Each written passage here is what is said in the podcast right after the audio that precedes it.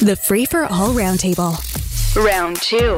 On round two, let's say good morning to Kofi Hope of Monumental and the Toronto Star. Brampton Mayor Patrick Brown is here. Sabrina Nanji from Queen's Park Observer. And uh, Kofi, you've been away for a while. Was anything special going on? Were you like doing a doctoral thesis or something? Uh, actually, did one of those a few years back, but no, I was just uh, at home. I had a I had a baby. I guess that's Ah, the big news. okay. He's nine months, so that's taken up a lot of my time. Good stuff. Okay. So, listen, let me take advantage of the presence of Patrick Brown today because Patrick Brown, um, we've been talking a bit on the show this week about your initiative of Faraday pouches for uh, people's car fobs so that their cars, their, their fob can't be cloned and then their car stolen. Only problem is, I'm pretty sure I'm looking at the exact model of a Faraday pouch that you held up at your press conference. We just put one of our building passes in it and then got it close to the reader and it worked. So I'm wondering if those particular Faraday pouches are effective enough.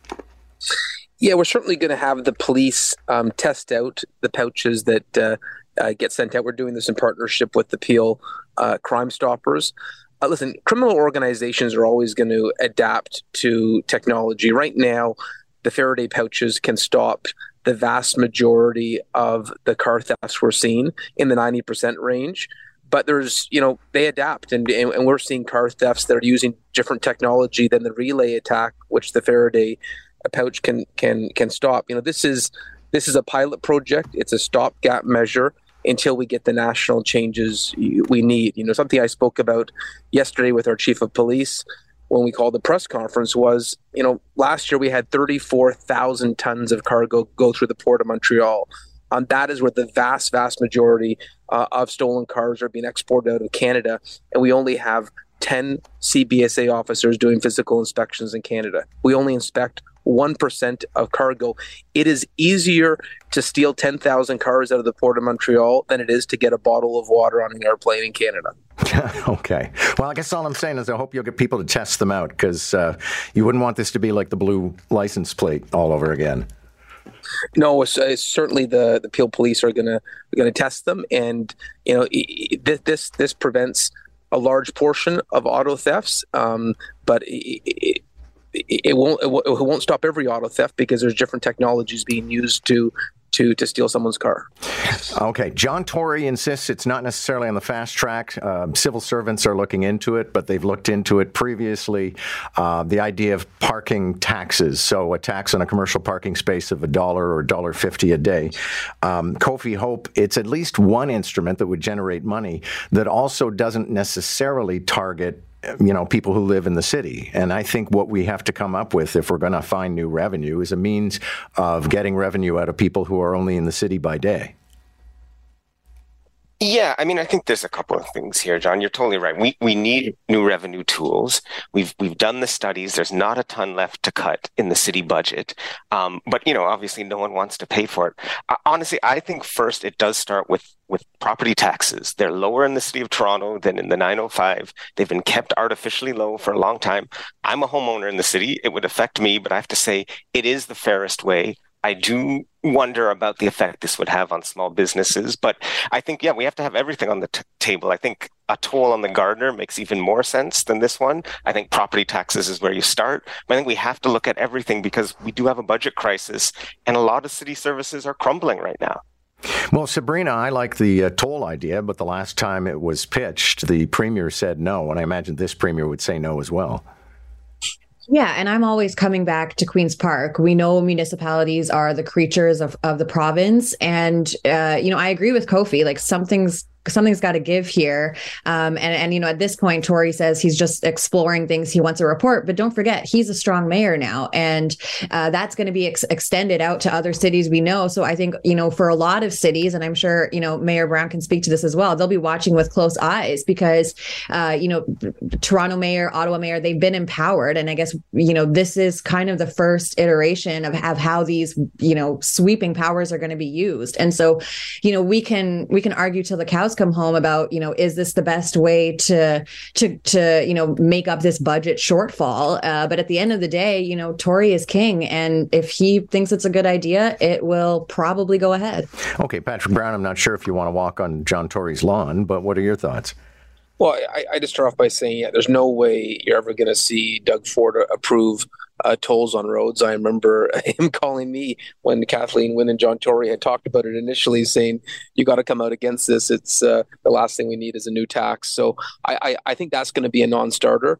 Um, in terms of the, the, the parking taxes, I, I, guess that is a Toronto specific um, decision, and um, you know it's a problem unique to to Toronto because I, I, think most other municipalities around the area don't have the same pressures on on parking. But I think the first comment made um, about property taxes um, is probably where the city of Toronto needs to go.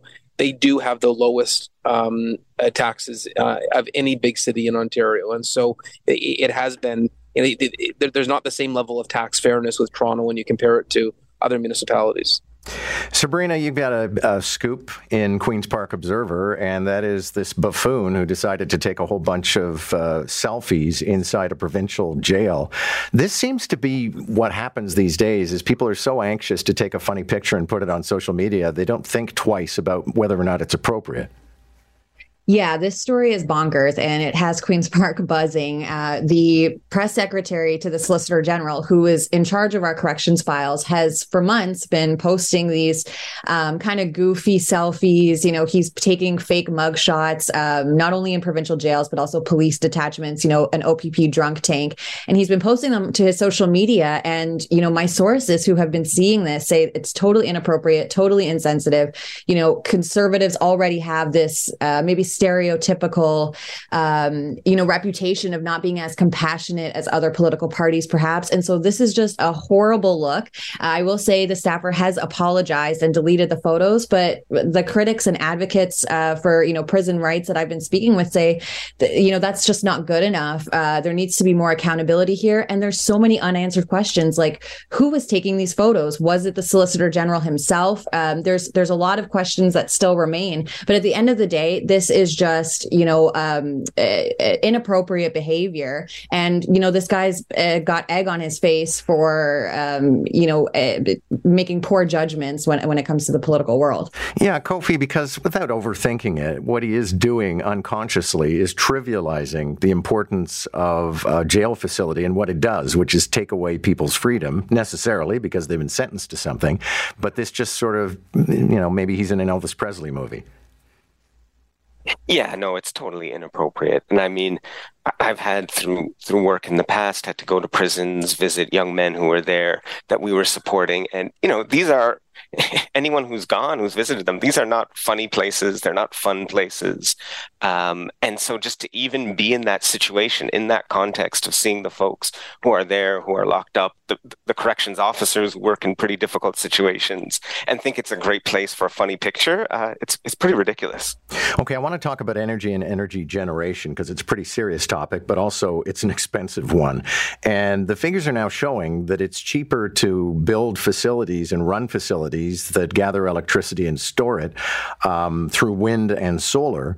Uh, it's cheaper than building a gas plant. And yet, Patrick Brown, it appears we're going ahead with the with the gas plant. Yeah, think things have have changed, uh, and and that's encouraging that renewables have become that much more um, competitive. You know, what what I would say is the one thing we got to keep an eye on in Ontario is um, supply and demand, because for a long period we were literally producing far too much energy than we required and we were and we were dumping it you know we, we had renewables that, that we couldn't use and so I, I just I wish we had a capacity to better align um, what the demand is and and what the production is through our contracts. Kofi Hope, um, a lot of people still sort of uh, make fun of wind power or solar power. You know, how are you going to run your incubator when the wind isn't blowing? Well, that's not really an issue anymore, and it's not that expensive.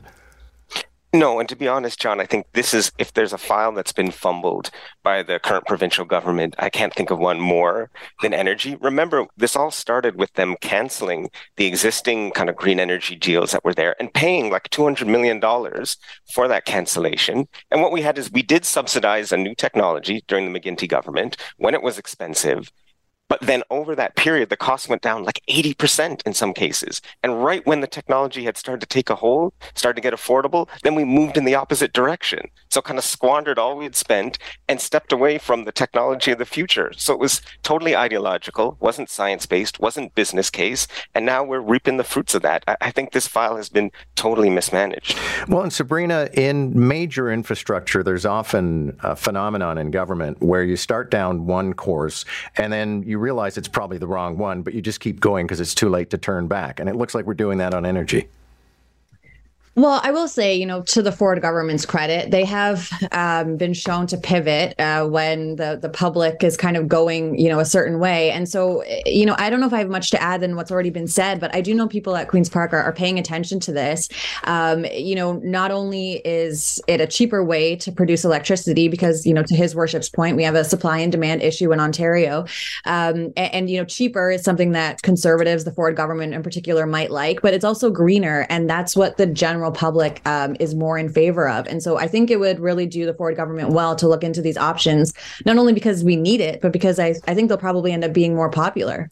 Okay, there's only 60 seconds on the clock, but I can't resist asking uh, former provincial leader Patrick Brown about the Greens and the Liberals. Are we being punked here, Patrick Brown? It, it is an incredible storyline. I don't think we've ever heard something like this before, but uh, um, good on the Greens to try to you know uh, get into this conversation. But uh, um, yeah, I it makes Ontario politics interesting and gives us something all to talk about. Thank you all. Good to have you today on the roundtable. My appreciation to Kofi Hope and Sabrina Nanji and Patrick Brown, Mayor of Brampton. And when I say the Greens and the Liberals, the latest chapter in all of this is the Greens have turned around and said, hey, Liberals, if you like our leader so much, why don't you just join us? So I'm beginning to wonder if this is a carefully orchestrated egg in the face moment being executed against the Liberals. Catch the roundtable, round one at 745, round two at 845. Weekday mornings on Moore in the Morning. News Talk 1010, Toronto.